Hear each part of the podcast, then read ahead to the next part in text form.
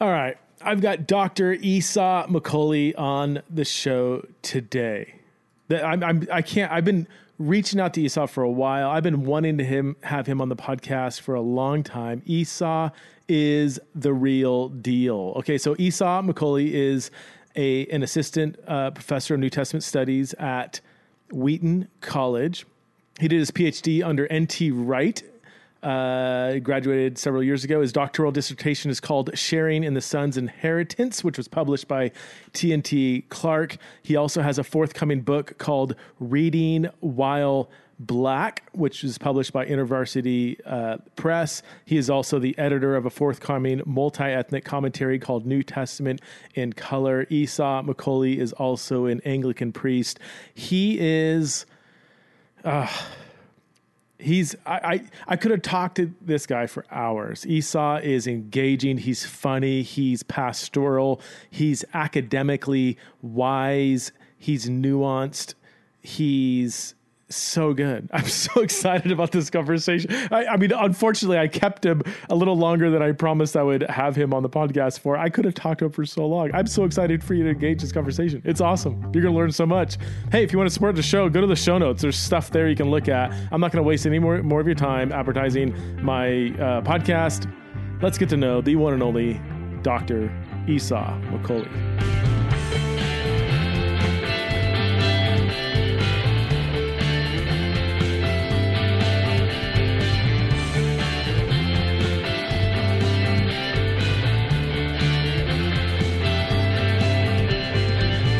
Hey, friends, I'm here with Dr. Esau McCaulley. Esau is a biblical scholar, did a PhD under N.T. Wright, and is also an Anglican priest. He's a man of the church, he's a man of uh, the academy, and he wrote a recent, uh, well, forthcoming book called Reading While Black. Or is it Reading the Bible While Black or Reading While Black? Which one is it, Esau?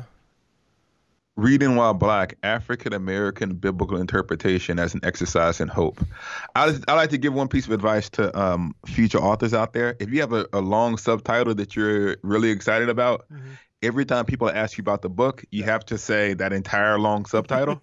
so I have to keep saying African American biblical interpretation as an exercise in hope, which I actually think is important, but um, it's just it's a lot, it's a mouthful. So reading while black, yeah. African American biblical interpretation as an exercise in hope. So I want to dive into that, but actually I'm now fascinated with the title, reading while black, and then you say African American. A lot of white people are saying especially now we're all sensitive to the race conversation. Most of us are trying to get it right. I think.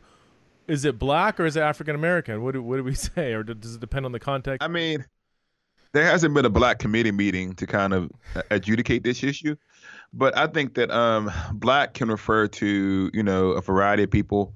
And so when I African American in the subtitle actually points out that I'm talking about African Americans, not people um, in Nigeria Rwanda. So black can kind of right. encompass, you know, people in the UK.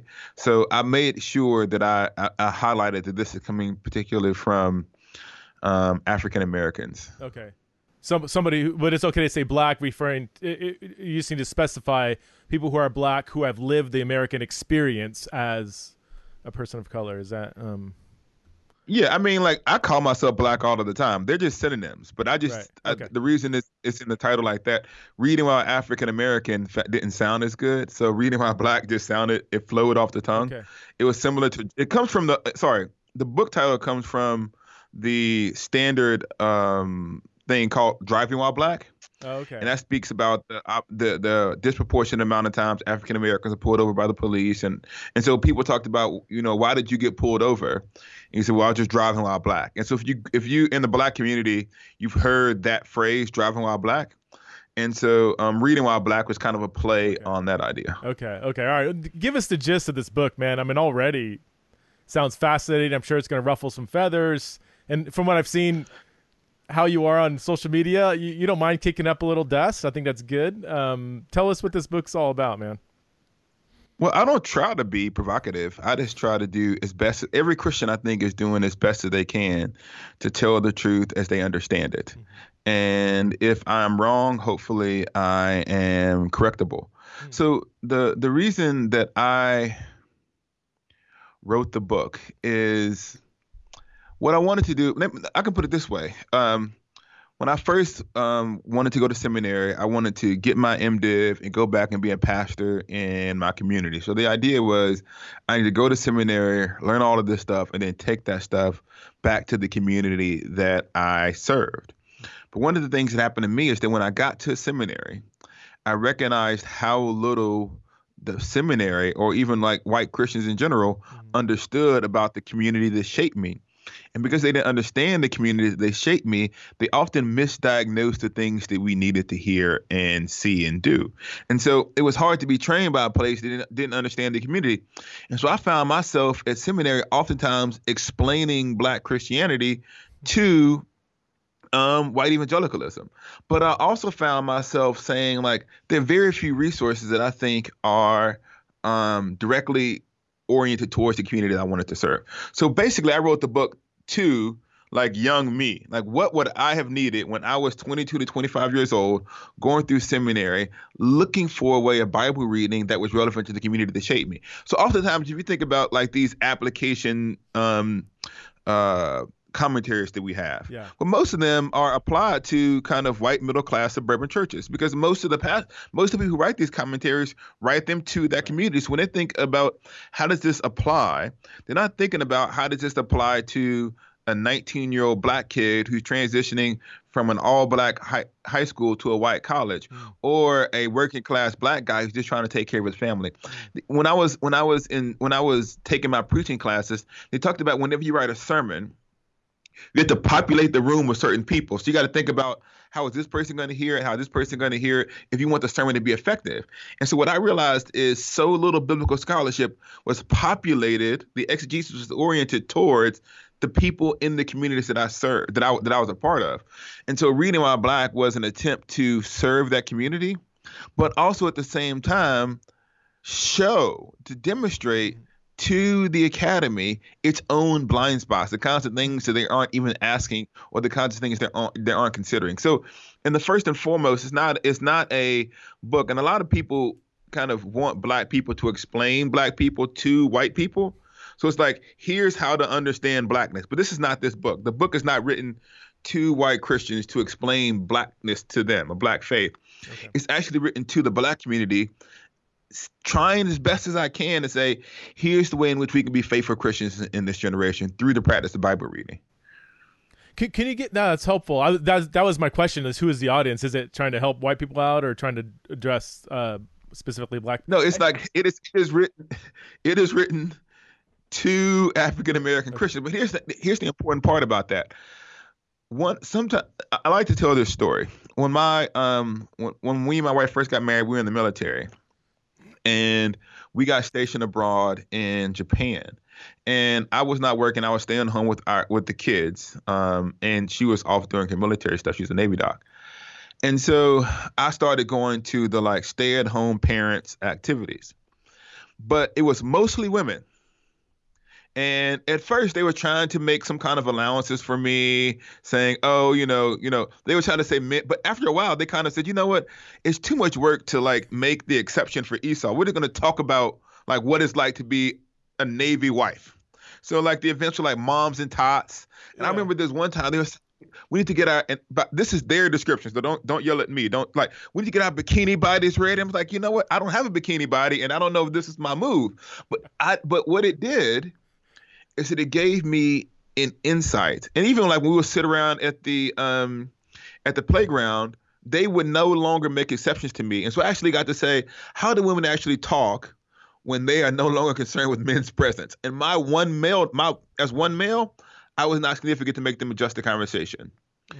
So what I what I like to say is that like sitting in on a conversation in which you're not the center of the conversation is also informative. Because yeah. when I speak to a majority white audience, I'm always thinking to myself, how much of this can they take before this is too much emotionally for them? So there's always this filter that's going on. Or at least because you're in that setting, it's like the power dynamics are off.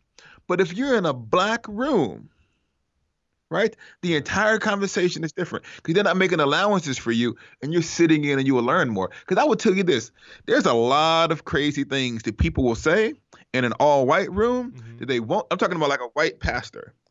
you take that exact same person and you put him in a room full of 50 black pastors Yeah. and see if if, the, if his personality doesn't change. Huh. And so the important thing that I want to say is that like one of the good things about reading while black is it allows you to, as best as I can, invite you into the room to hear the con- the kinds of conversation we're asking. And here's another here's the another analogy that I use. Some people will say, well, like, why would you even talk about biblical interpretation as relates to race in, in these different rooms? But I will tell you this: every single pastor does this. So when a pastor has a text in front of him and he's thinking, how does this text speak to married couples, right? And you're thinking, okay, if I'm if I'm in a room full of married couples, I'm going to preach this text one way. If I'm preaching to, you know, 18 to 22 year olds who are thinking about intimate relationships, I'm going to bring out these aspects of the text. If I'm preaching to a youth group, I'm going to preach it a little bit differently. And in each one of, or if you move from a city, Mhm. right, to a rural area, Yeah. you're going to preach differently. So all of these things, it's not that it's changing the, the, the truth of the text, right? The text has a truth, Mm-hmm. but the way that truth is is is is applied varies by community. And when we talk about that, no one gets mad, right? No one says like, how does how does like Ephesians two speak to parenting? It's not controversial. How does Ephesians two speak to how African Americans engage in the world? Then becomes controversial. So when I'm talking about reading while black, I'm talking about the of questions that African Americans bring to the biblical text that are distinct from the kinds of questions that white Christians might bring to the text because they've had different experiences. Now, what makes this still kind of a, I mean, so like we're all influenced by our circumstances and our surroundings, and these impact the kinds of questions that we Yeah. ask.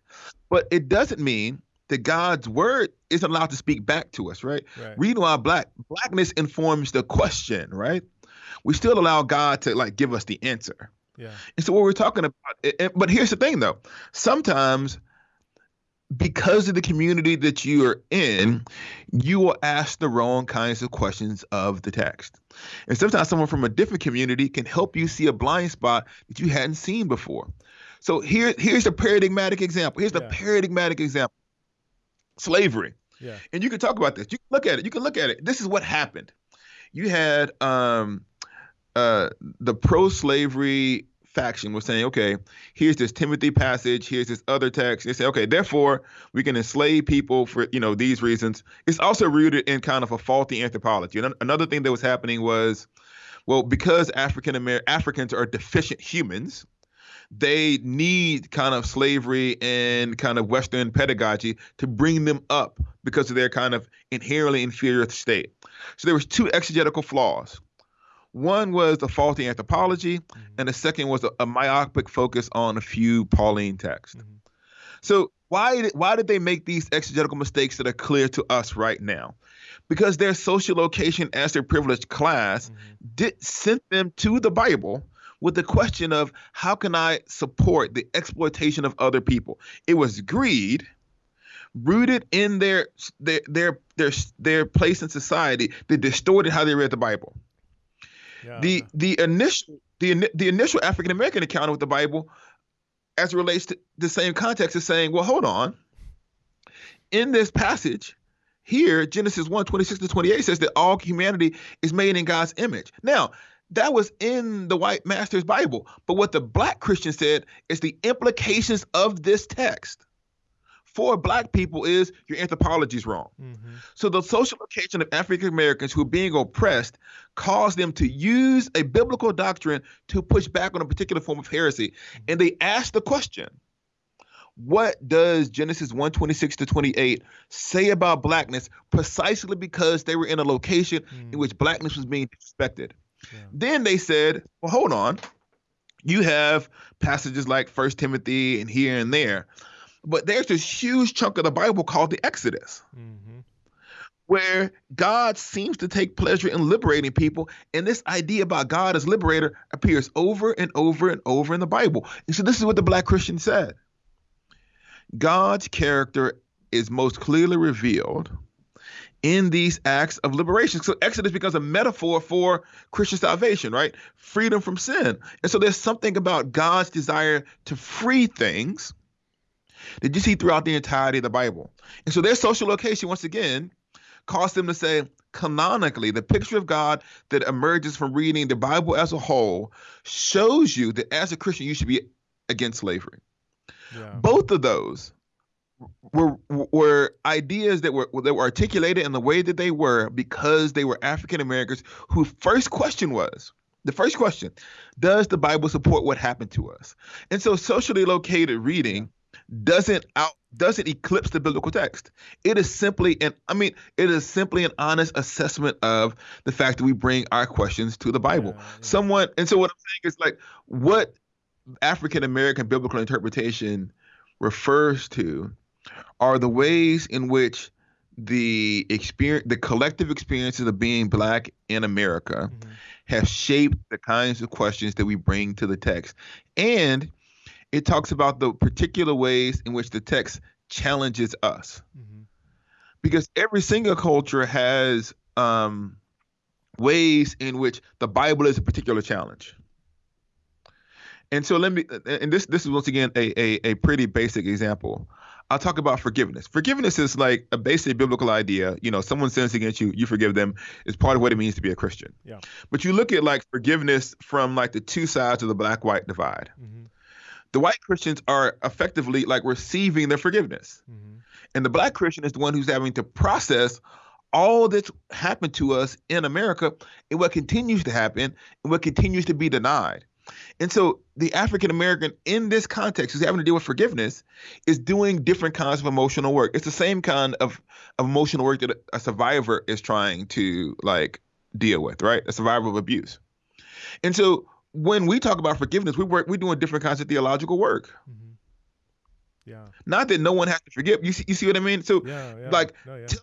Christians say you should like forgive in this particular dynamic, is it the same? Now you so the ways in which the gospel in particular challenges different communities. Means there's certain kinds of questions that, that that we're going to have to answer in a different way if we're going to be faithful. And so i can't speak to all of the ways in which the the truths of christianity particularly press on the culture. But we, we can even talk about like the ways in which individualism like american individualism mm-hmm.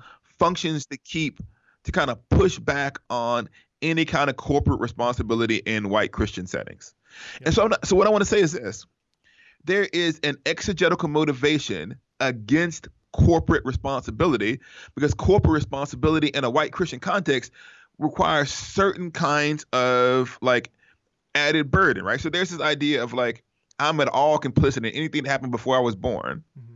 Then that puts a lot of weight. So like there's an exegetical motivation not to see those kinds of things. Mm-hmm. Mm-hmm. And so what I'm saying is that like it's the Bible as God's word comes to different communities, but the ways in which it challenges and pushes back and transforms each culture is as varied as the culture. And that when you get all of these cultures together reading the Bible, right? That's how you get to the truth. Mm-hmm, mm-hmm. Because I need a Ugandan or a Nigerian to come and say, here's some American blind spots. Mm-hmm. I might need my Asian American brothers and sisters to say, here's some things that you might not see because you're so caught up in the black white binary. And so, what I'm talking about is literally the entire body of Christ reading the Bible together so that we might properly understand it. Yeah. It says, I can't all of the ways in which other cultures read the Bible and the questions that they ask.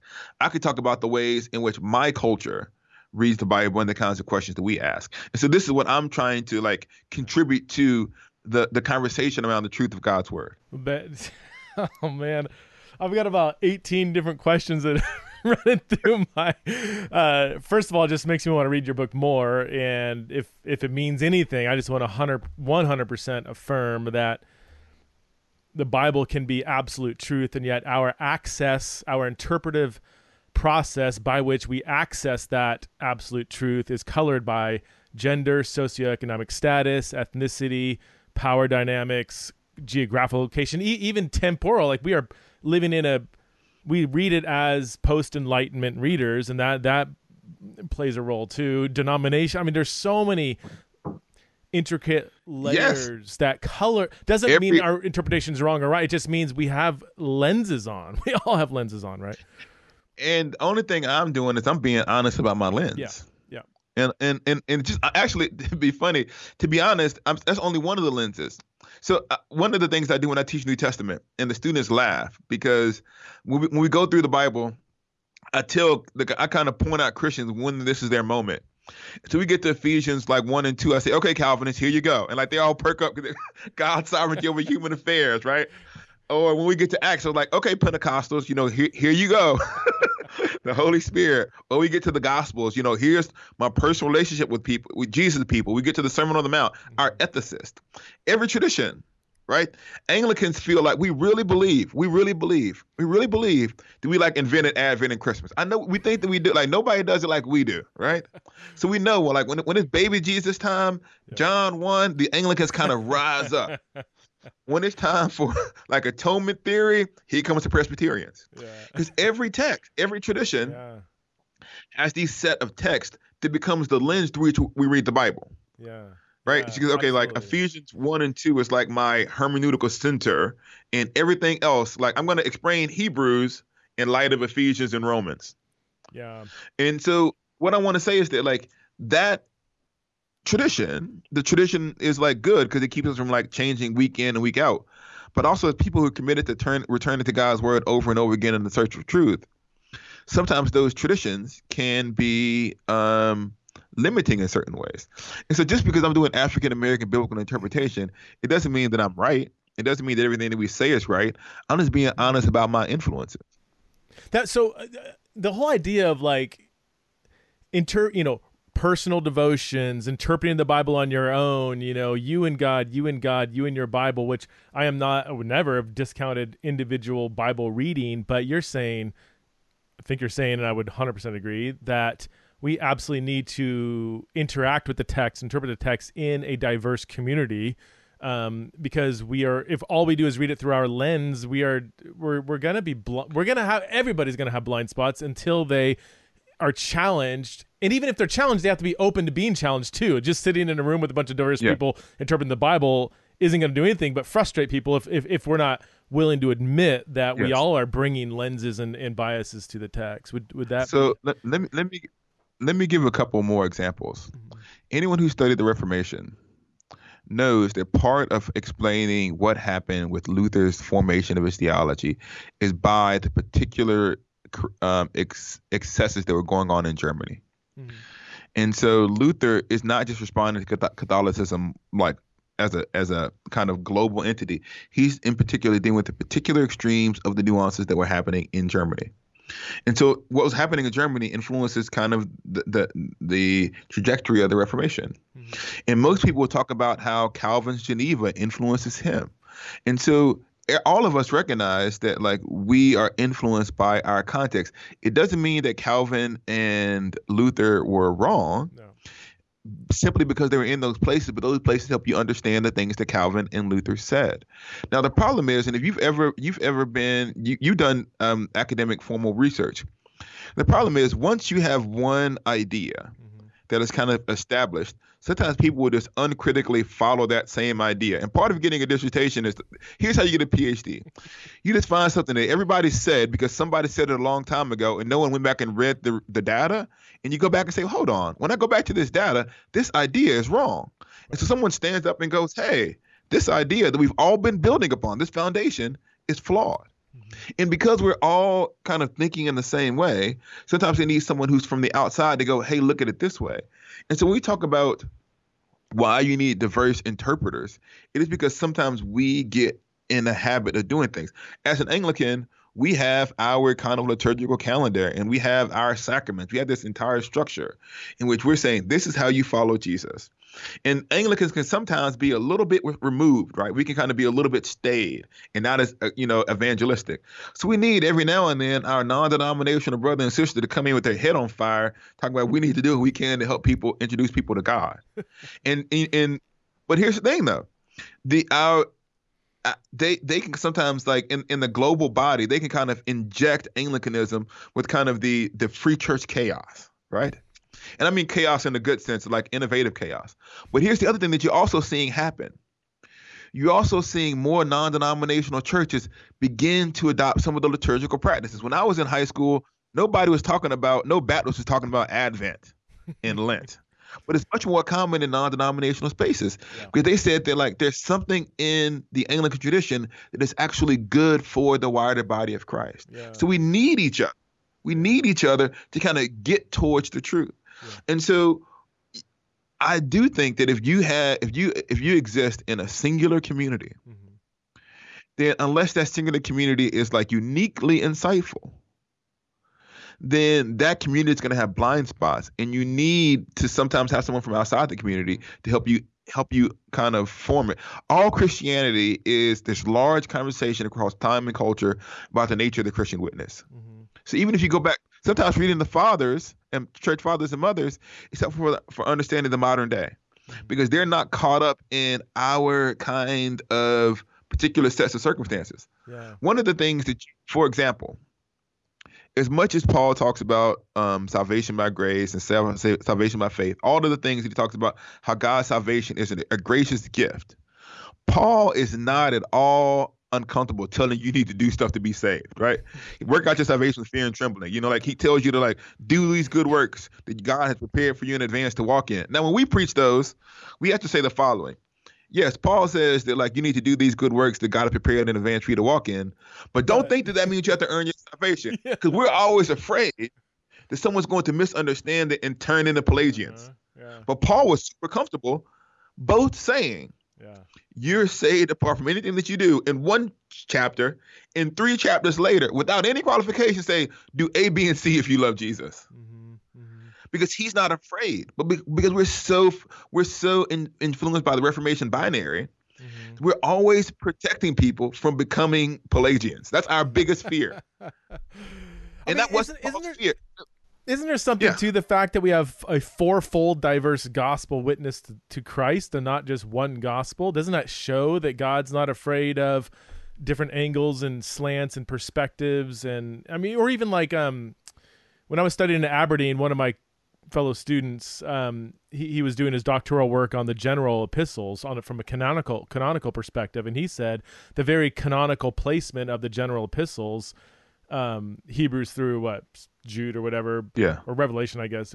Um, it was almost it, it was almost designed to be an added corrective maybe that's too strong of a term an a- added complement to paul you know um, and this is why like the very yeah. tension we see between romans 3 james 2 between some statements in Hebrews and Paul's letters. Like that's actually intentional. We didn't want it's not it's not like Paul's the primary voice and his emphasis on divine agency and or even like I mean even acknowledge that even within Paul there's diversity, but let's just say let's just understand Paul through a Lutheran lens. Even if we do that, um, we shouldn't go the Lutheran route and say, therefore, James is kind of a right straw epistle, or there's these problems over yeah, there in the general I, letters. You know, like those aren't problems; those are think, absolutely necessary uh, complements to Paul's emphasis on salvation by faith. Yeah, I think I think my Lutheran scholars are going to say that you know that was one offhanded statement by Luther, but he, I don't think he I don't think Luther actually wanted to kick James out. I've read something about that. Okay. What I would say is that like the, the Bible when I talk about, so when you think about the Gospels, let's just kind of stick with the Gospels. Mm-hmm. We think about like the, the the Jesus who emerges in Matthew, Mark, Luke, and John are not in contradiction with one another. Right. That it's the same Jesus, but they bring out facets of his personality mm-hmm. or facets of who Jesus is that are relevant both for the culture of the time in that community they're writing to, but also in the providence of God to the body of Christ so that God intended to use a variety of writers who had a variety of interest to give the not even the fullness of who Jesus is, because even like with the fourfold gospel, there's something about Jesus that like still eludes us, right? He's still like we don't we have we don't have he's not bound by those four stories. He's or those four narratives. He's even more than that, right? That Jesus is is even with those four different portraits, there's something about God that can't be fully articulated. There's this um the passage, and forgive me, this is my working on Ephesians. Paul talks about having the strength to know um, the love of Christ that surpasses all understanding. Mm. So Paul's like idea is, I want to pray that you have the strength to know the ultimately unknowable, because. God is beyond anything we can define. And so, yes, I don't think that any community, any community, has a a um, a what do you want to call a corner on the truth, such that they can say we have no need of you. And that the body of Christ is supposed to be um, one people under the lordship of Christ across different cultures, then we need those cultures to fully understand um, and apply who um, what God would have his people do and be.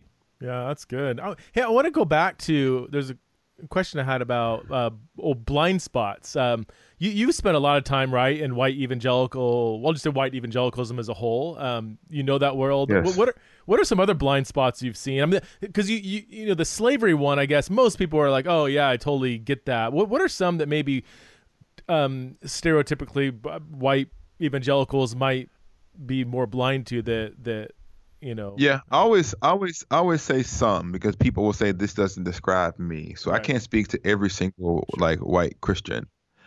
I would say that in general, there is, and this is what I see a lot of students struggle with. There is, and this actually influences like our biblical interpretation.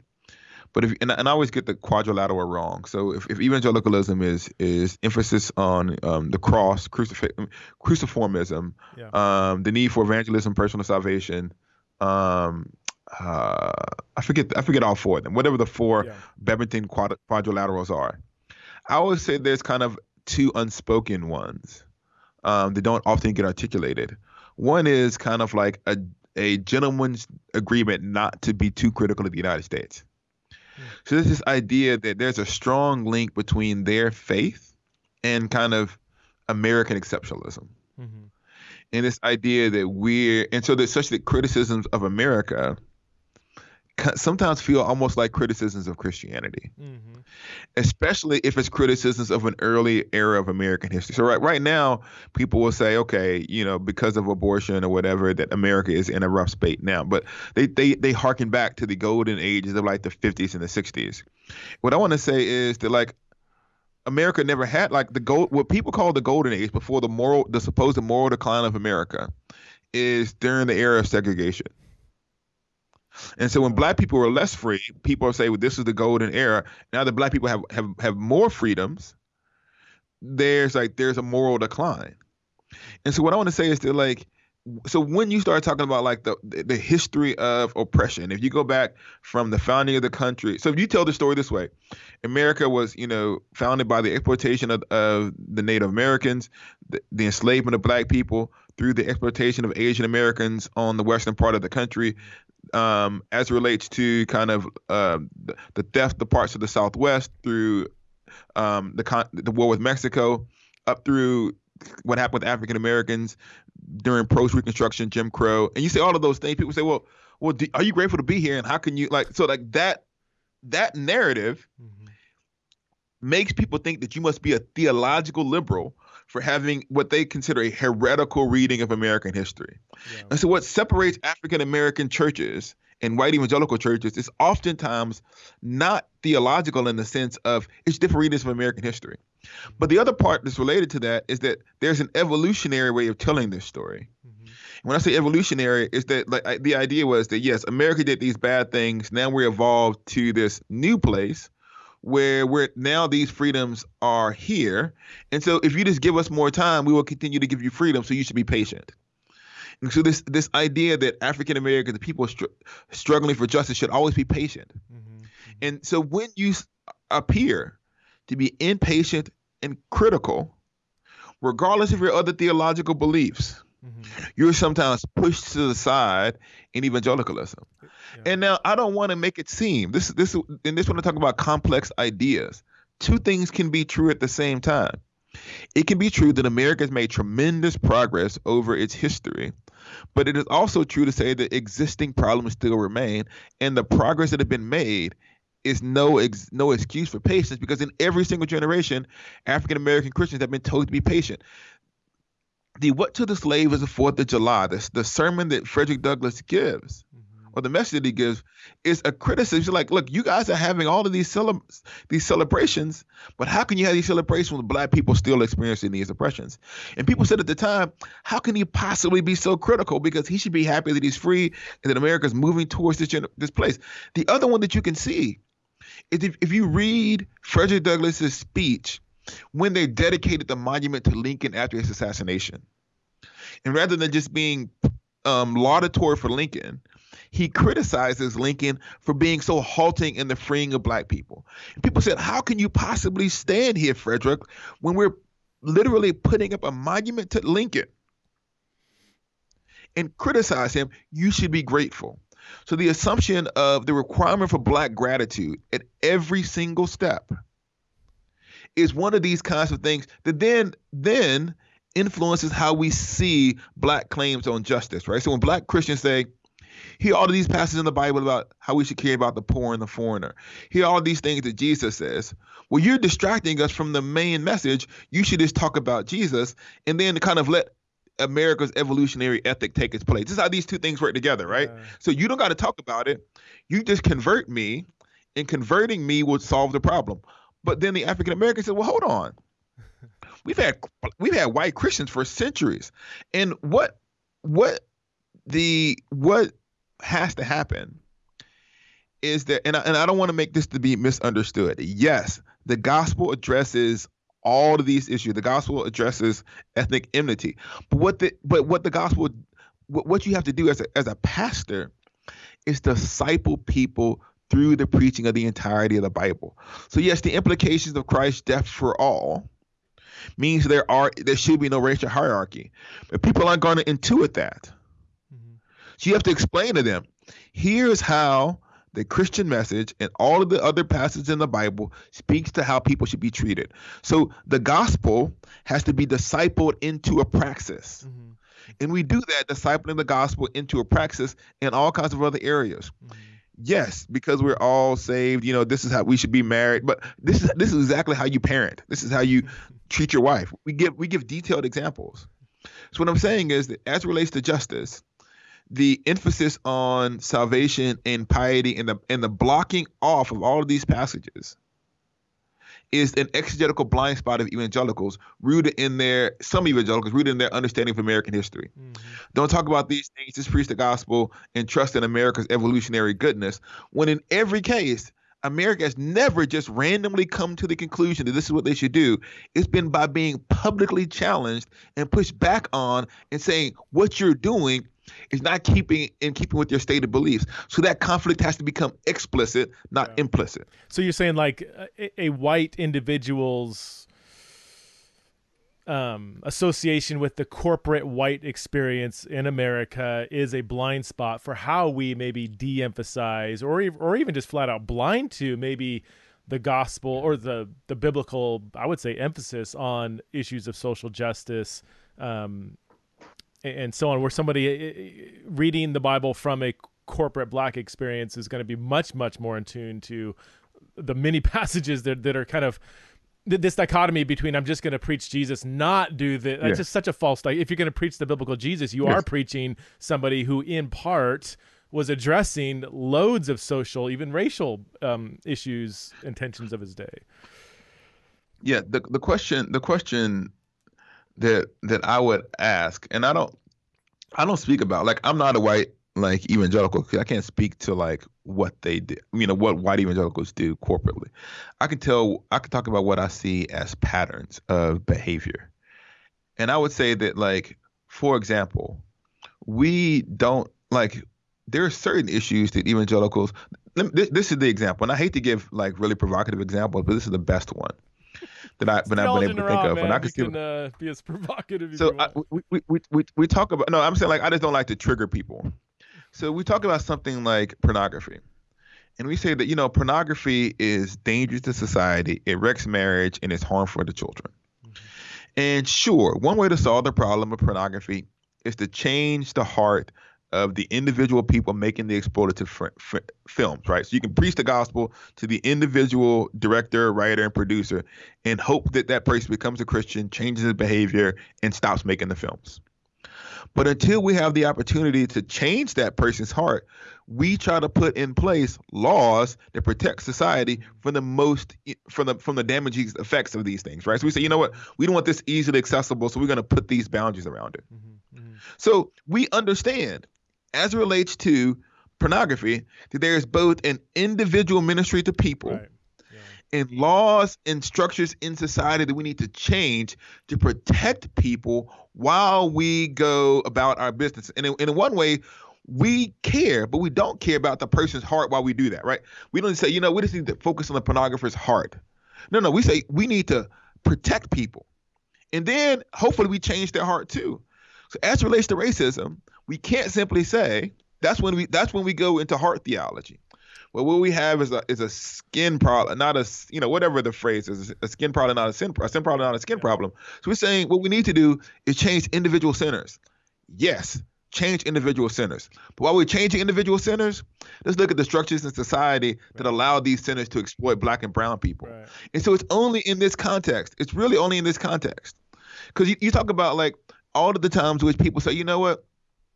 I see this thing, this Super Bowl commercial that I don't like, and I'm gonna I'm gonna get Christians everywhere to boycott it because I don't like this image, you know, that I'm having to see. So we're gonna organize to change this thing. So what I'm saying is we do this. Christians do this mm-hmm. in other areas, yeah. but when it comes to racism and injustice, yeah. they go, you know what? Let's just focus on the heart, yeah. and that's what I want to call is exegetically inconsistent. Because if Christians can can argue their their their issues in the public square, they can argue about issues related to racism. Yeah. And when we talk about how materialism and greed and covetousness exist in every structure of society, and we try to fight we fight against it, not controversial. We talked about sexual exploitation.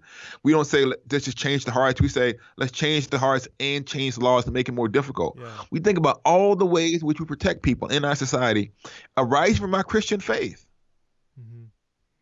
But it's ra- the question is why is injustice the category that is limited to the human heart and not structures in yeah, society? Yeah, and why is it that the people the people who push back on it are the exact same shouldn't say the exact same people, some of them are still alive, who push back on the civil rights laws. Wow. Right? That that if you look back on you can you can look back and see it at the time there's never been a time when an African American Christian who's pushing for justice has been popular amongst white Christians. Martin Luther King, they say, was doing more damage to black people than helping. Then look at the opinion polls. He was never loved during his lifetime. Neither was Frederick Douglass. Neither was John Lewis. They're always criticized for being too provocative. They die. Their story is edited down to manageable points and then decontextualized quotes are then put to the fore. Here's an example Martin Luther King. People say all of the time, like, you know, I, I don't want to be judged by the color of my skin, but the content of my character. And that Martin Luther King has advocated um, uh, as this kind of colorblind theologian. But he also says black people need to be able to say, I am black and I am proud. Mm-hmm. But I don't see people quoting that part of Martin Luther King's talk. Martin Luther King talks about how every black man needs to write in his own heart his own emancipation proclamation in his soul. He says, I am black and I am somebody, and God created my blackness, and God made my blackness beautiful. Mm-hmm. Mm-hmm. And that king isn't quoted. Yeah. Because that's the king that no one liked. And so what I'm saying is that like there has to be this place in which I, have said this. I don't think there's been a, a group of Christians more consistently disbelieved about their experiences than black Christians telling white Christians these are the things we're experiencing. Mm-hmm. And we're being told repeatedly, no, you're not, and it's not that bad, and what you're doing isn't helping. Mm-hmm. And we're being told that if we do it a different way, then maybe we will receive the help. Mm-hmm. But the, but the problem is, there's never been, never, look, search in history there's never been a black Christian movement for justice that received the approval of the majority of white Christians. And as a matter of fact, since post Karl Marx, every single time it's been done, they've been accused of communism. Every single time. So when you when you come to 200, 2020 and you hear black Christians saying, "Hey, here are the ways which we think the Bible speaks to the to the movement for justice in America," and we had we're called being excessively divisive, setting black people back, using the wrong kinds of language, and effectively being influenced by communism is the exact same thing that's been leveled against African American Christians for a century whenever they've done it. Mm-hmm. And so you want to talk about a blind spot. There's a gaping blind spot. Mm-hmm. The, like really, like, the question should be asking yourself is like, who is the black Christian who I disagree with on issues of justice who is not a communist? Mm-hmm. Right? So it feel like there's two categories. The black people who get it and communists. Like there is there's not a category for here's a black person talking about in, injustice in a way that I don't like. But I just disagree on their interpretation of the Bible. It's always has to be created. They have to construct an entire worldview that black Christians have to justify not engaging. Because it's not even it's not even an exegetical argument, right? If you look what's going on right now, if the internet is any judge, there's not an exegetical engagement in here are the passages that African Americans are talking about, and with these caveats saying that these are how they should inform the Christian vision. And people are saying, here's how this exegesis is incorrect. What's actually happening is here's an entire worldview that explains why black Christians are saying what they're saying and why you don't have to listen to them. The lack of exegesis, the lack of serious engagement with biblical text is startling. Hmm. So I yeah I got a bunch of questions. Uh, we're running out of time, man.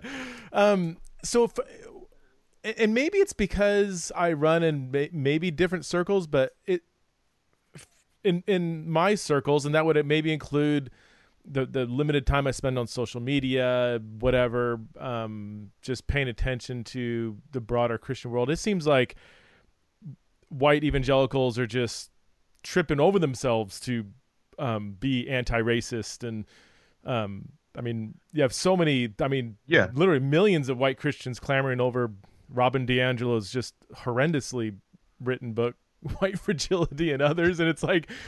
So, it, so maybe, maybe it's because I swim in broader evangelical circles. Maybe there is a far right evangelical that is really pushing. I just that's not my world. So, am I living in a small world, yeah. or are white Christians? No, I think I think I think I think that like this is this is another interesting question. I think that there's a portion of evangelicalism that's changing. Okay and I think that it's a, a portion of younger evangelicals. But so, what I want to say is my, maybe that's more my audience. That's yeah. yeah, yeah. But but I would also say, and I'm going to get in trouble for this one, but this is what do I care? we have to be we have to be discerning. And what I want to talk about this is there's a lot of people who are talking about social justice who have a variety of different theological frames. Mm-hmm. And you can say this way of talking about the, the movement for justice is helpful, and this part of the movement isn't helpful. Or this part of what they say is helpful, and this part isn't helpful. The best analogy I've come up with to describe this is the Reformation. Mm-hmm. So out of the Reformation comes Lutherans, Calvinists, Anglicans, Anabaptists, Quakers, Shakers, all of these things.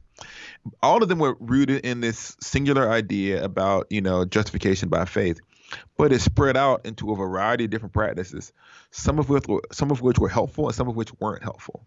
And as we step back from the Reformation, we can start to begin to tri- to to trace these different lines, and we were able to say, you know what, this part of what they were doing, I'm not going to go with. So like Luther might have been good here, but he had this huge problem with anti-Semitism, mm-hmm.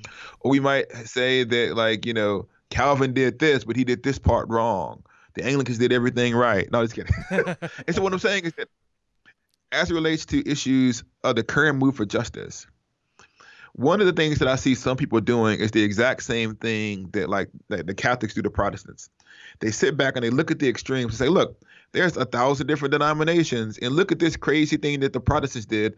Therefore, Protestantism is wrong. Mm-hmm. Full stop. Come and be a Catholic. And so what I see some people doing is looking over the entire discussion of justice in America and say, look, here, here, and here are extremes, and here are ways in which these things are destructive for Christian practices. Therefore, let's pull back from the entire conversation about justice. Hmm.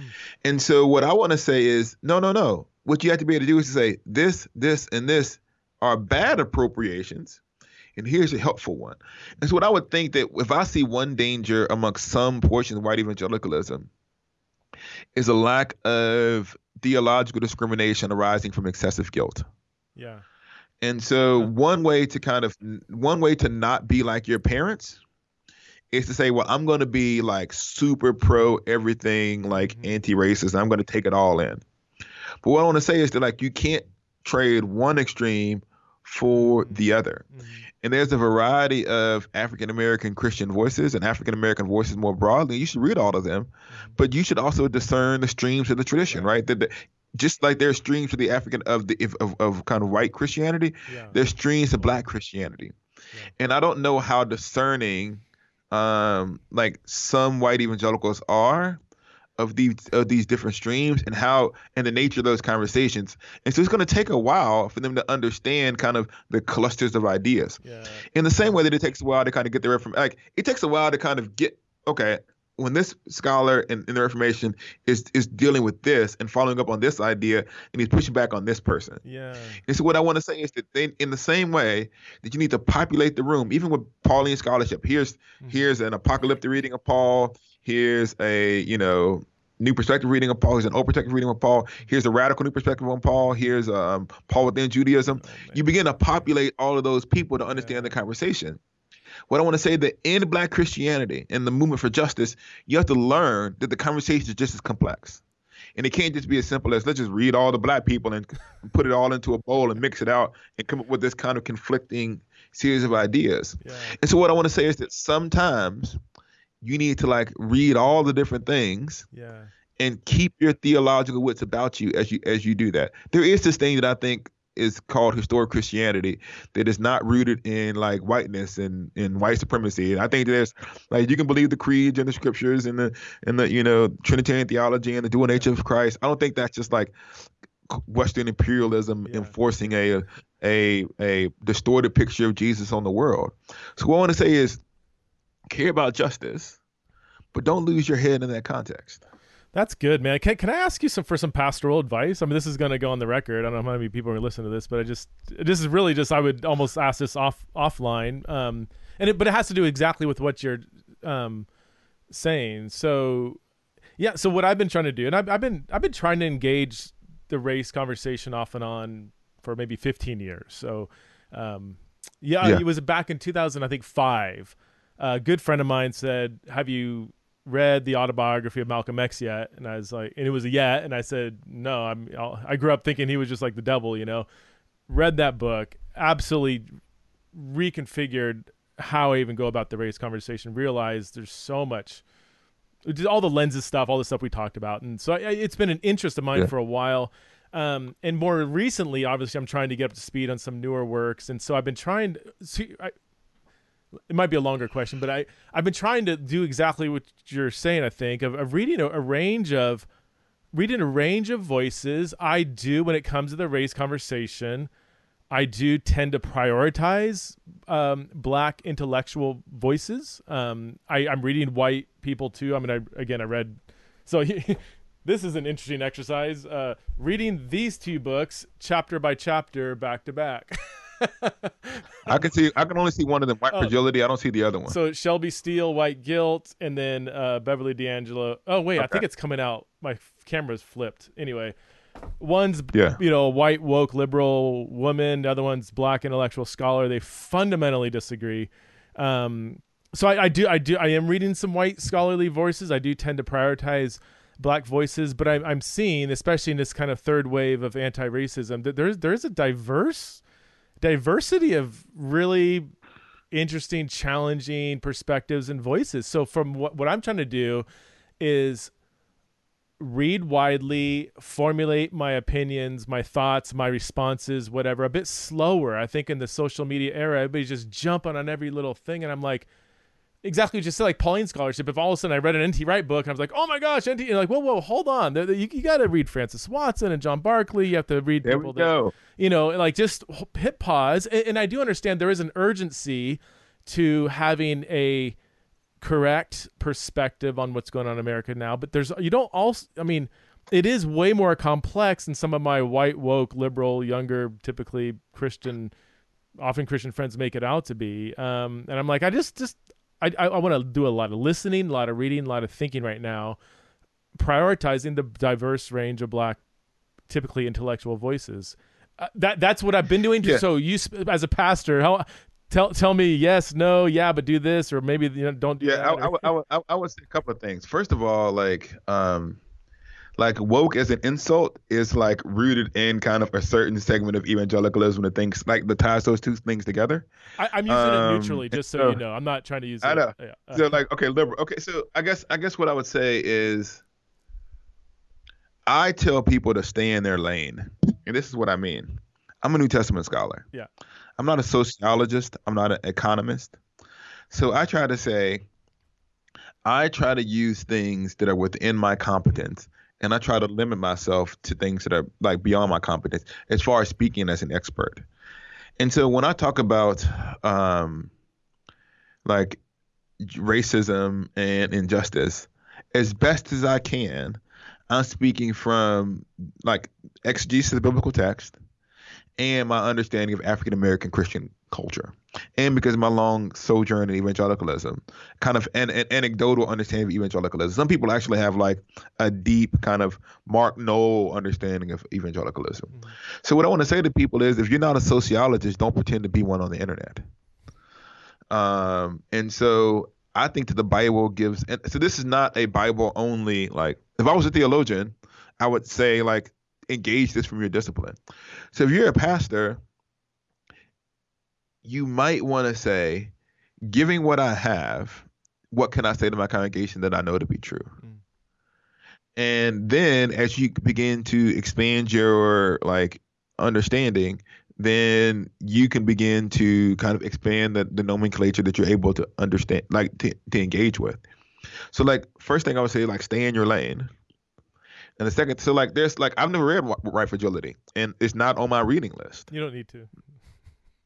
And so like it's just like I just don't I have not read a lot uh, of critical race theory because that's like not necessarily directly tied to what I want to do as a biblical scholar. Now I'm learning about it because it's a part of the conversation and understanding, and I'm starting to kind of develop some kind of competences in that. But that doesn't mean I, I, for the most part, don't use a lot of critical race theory that I can consciously in my scholarship because I'm just not an expert on it. And so, in the same way that people just can't, people can use the Bible, but to like jump in and go into a Pauline argument, you need to really done your work, or you're going to embarrass yourself. Mm-hmm. And in certain ways, it's similar that I can't like read like you can tell people who are like non scholars who then just kind of sprinkle into biblical scholarship, which is fine. Yeah. But I expect for them a certain level of competence rooted in this is what their discipline is. Mm-hmm. They're talking about this area outside of their competence, so they should be appropriately chastened and humbled. One of the things that I find really interesting is how, how many people master whole like sections of thought in like two months and speak about it definitively. Yeah on the internet. It's like, dude, that didn't even exist. Like you just you literally Googled it, read three or four other blogs, read like a couple of books and put your spin on it. And so what I want to say is like a little like theological and and a little humility wouldn't hurt. Yep. That's a great word. I love it. So I'm, yeah. And and for, I'm I'm not I'm not an expert on race. Yeah. I'm not. I I can talk about African American biblical interpretation, yeah. and I can talk about how the New Testament, as best as I can understand it, addresses issues of the day. But when it talks about like, you know, there's certain elements of kind of the secular race conversation yeah. that I'm still coming up to speed on. For, for me, and for me, I, I don't like love what you said, Standard Lane. Um, it's taken me a long time to discover that and I, I, have no interest, like you said, in, in, in being kind of some kind of voice on these issues, which I never. It's not. I would need to go away and study it for ten years. Um, it's more for my own as I'm processing, thinking, um, even helping yeah. my kids. You know, I've got three teenagers. You know, they're asking questions, working through this. So it is more of a, admittedly. I like. Non- I like to give. What's that? So I like to give a taxonomy, and this would actually help. This might help you. And this, I put this in the book but maybe it's probably even developed beyond the book. So I don't know if it's actually in this. There's kind of like four streams of what I kind of consider African American kind of hermeneutical models. And the first one I want to say, and just to kind of help people to kind of put people in buckets, at least race from the Christian tradition, kind of like the black kind of radical black slash black nationalist tradition. Mm-hmm. You think of someone who who um so that's kind of like you think of James Cone mm-hmm. or someone like that who's kind of very critical of the United States, um, very critical about injustice and racism, has a certain way of articulating kind of the response to these things. And on the other spectrum, on the other side of the spectrum, is kind of what I like to call black accommodationalist. And these are the people who kind of repeat the talking points of majority culture. These are the people who are often cited against James Cone. Said, okay, James Cone says this. Here's a black Christian who says all of these things are false. Mm-hmm. You kind of move in from that, and you would say, well, there's kind of this black, and it, they may seem similar. This is the hardest one for like like white Christians to understand the difference between like the black radical tradition and the black revolutionary tradition. Mm-hmm. I talk about the revolutionary tradition. I would say something like Frederick Douglass or maybe even Martin Luther King who are equally critical of the United States, who are equally strong about racism, but who propose a different set of solutions mm-hmm. and have a slightly different theological framework. Mm-hmm. On the other end, there's kind of like black, what I call black pietist. A black pietist isn't going to be super like vocal about injustice, but they will kind of acknowledge racism, but they're more focused on kind of personal relationship with Jesus, going to heaven when you die. And it takes a lot to kind of get a black pietist to join with the revolutionary tradition. And so if you think about like these kind of systems, they don't actually follow like theologically from left to right like evangelicalism, but it's like different modes of being. Black accommodationalists, black pietists, black revolutionaries, and then black um, uh, radicals. And so this spectrum is kind of like the, the the realm within which you see Christians operate. And what tends to happen in evangelicalism is they read they read accommodationalist, maybe even pietist, yeah, because they're not very challenging, and they lump all of black kind of radicalism and black revolutionary theology into the same category when sometimes there's different theological frames and emphases that are more than just the difference between one and two what i'm saying is that like people tend to think that there's it's, it's a pole yeah but it's actually a spectrum oh, yeah. and so understanding like as i read what tradition is this person coming from? And who are their conversation partners? And why am I either put off or push back on those? Like, how am I responding to these because of my social location? Mm-hmm. And so, understanding those traditions allows you not to embarrass yourself because what what tends to happen is evangelicals for the most part don't really know black radicals. They don't because black radicals are so separate from their conversations that they're not even listening to them. They're not even engaged in like white evangelicalism they think white evangelicalism is all white supremacists and, and just not worth their time. So what they do is they find the closest kind of black revolutionary tradition to them and they yell at this black person over and over again over again. They just basically harass this person and say, "Well, you're actually a black radical," and they go, "Well, no, I'm not. I mean, I know the black radicals. I talk to them. We engage in the conversation, but I'm not them. I'm here." And then white evangelicals like, "No, no, no, you're not. Yeah. You're there." And so like, and then and what tends to happen is that more and more black Christians go, "You know what? It's not worth me even talking yeah. to you because you don't hear me." And so uh, put and and the other thing that happens is like, sorry, this is like when white evangelicals start reading because there's not a lot of like the spectrum of black writing isn't in print. They kind of jump over the that tradition and go to black radicalism too. Now, uh, uh, radicalism, progressivism, whatever you want to, whatever term you want to use to describe it. I'm not saying there's not a part of the black church tradition or it's not part of the black Christian tradition. What I'm saying is it's one particular stream, and that what we need, in the same way that we have a spectrum of voices that are engaged in the exegetical process in white Christianity, in white Christian spaces, we need a diversity of voices going through the exegetical process in black Christian spaces. Yeah, that's good. And helping your kids understand that is to help them because the like kids don't really understand. They just kind of put people in in, mm-hmm. in buckets. And it's like it's like some people go like, oh, like well, N.T. Wright and John Piper don't go in the same bucket, right? you know, N.T. Wright has this genealogy. Yeah and he's actually different than Richard Hays. Yeah. Sorry, this might be too much for the Bible scholar, non-Bible no, scholar. My, my you see how these You see what I mean? Yeah. So you can say there's there's there, there there's Barclay, there's Wright, mm-hmm. there's like you know Hays, there's um J. Louis Martyn, may rest in peace. All of these people yeah, yeah. who who give birth to schools that are in dialogue with one another. Yeah. And understanding this is pivotal to understanding the exegetical process.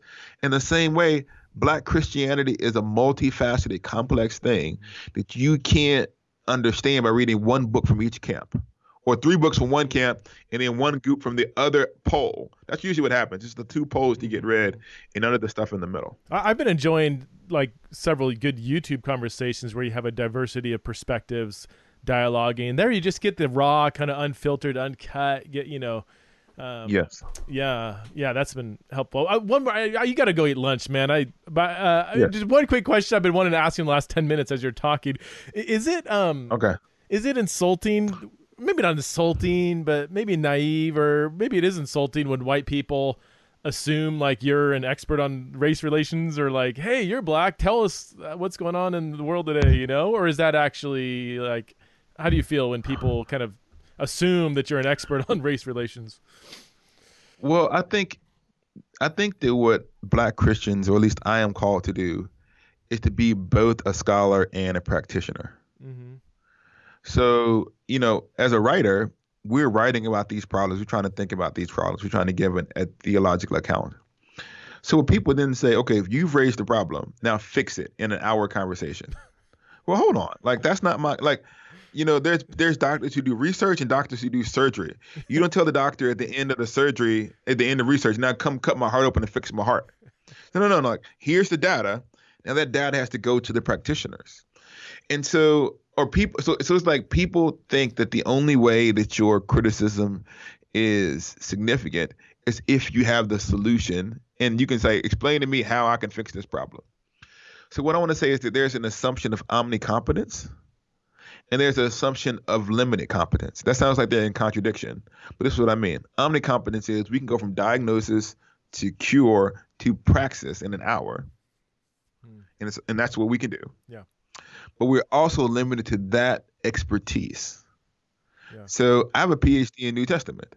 So I know New Testament scholarship. I've written stuff about Paul. I have a dissertation and nobody reads about Paul. And people assume that the only thing that I could talk about are issues related to race, and ethnicity. So you're both omnicompetent on issues of race and of no competence on issues not related specifically to race. Yeah. And so the freedom to move freely in and out of those conversations are difficult. So a lot, some African Americans avoid it because they think, well, if I speak about it, this is the only thing that people ask me to speak about. Mm-hmm. So they kind of, in order to have the freedom to be to do other things, they kind of limit it. I tend to say, well, I'm going to talk about it as much as I want to talk about it. And when I'm done, I'm done. Yeah.